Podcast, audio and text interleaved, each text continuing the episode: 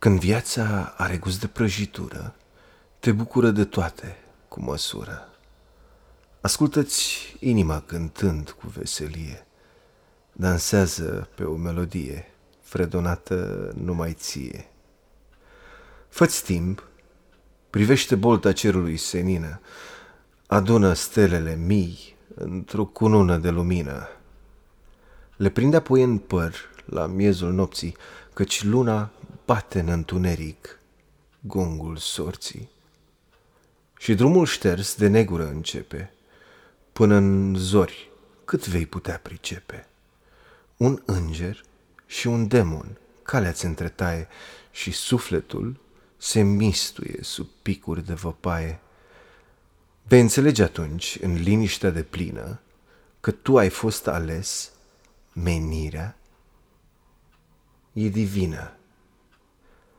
Scânteia este îngerul iubirii nesfârșite, iar lacrima e demon al fricilor nedeslușite. Se contopesc și taina în inimă pătrunde, o flacără în conștiință se aprinde.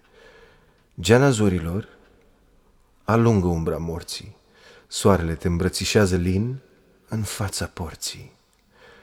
Și ca un vechi oracol, destinul ți-l prezice, deci te ridică și du pe umeri a ta cruce, iar de vei rătăci lovind pe a vieții partitură, să te gândești la clipa dulce, cu gust de prăjitură.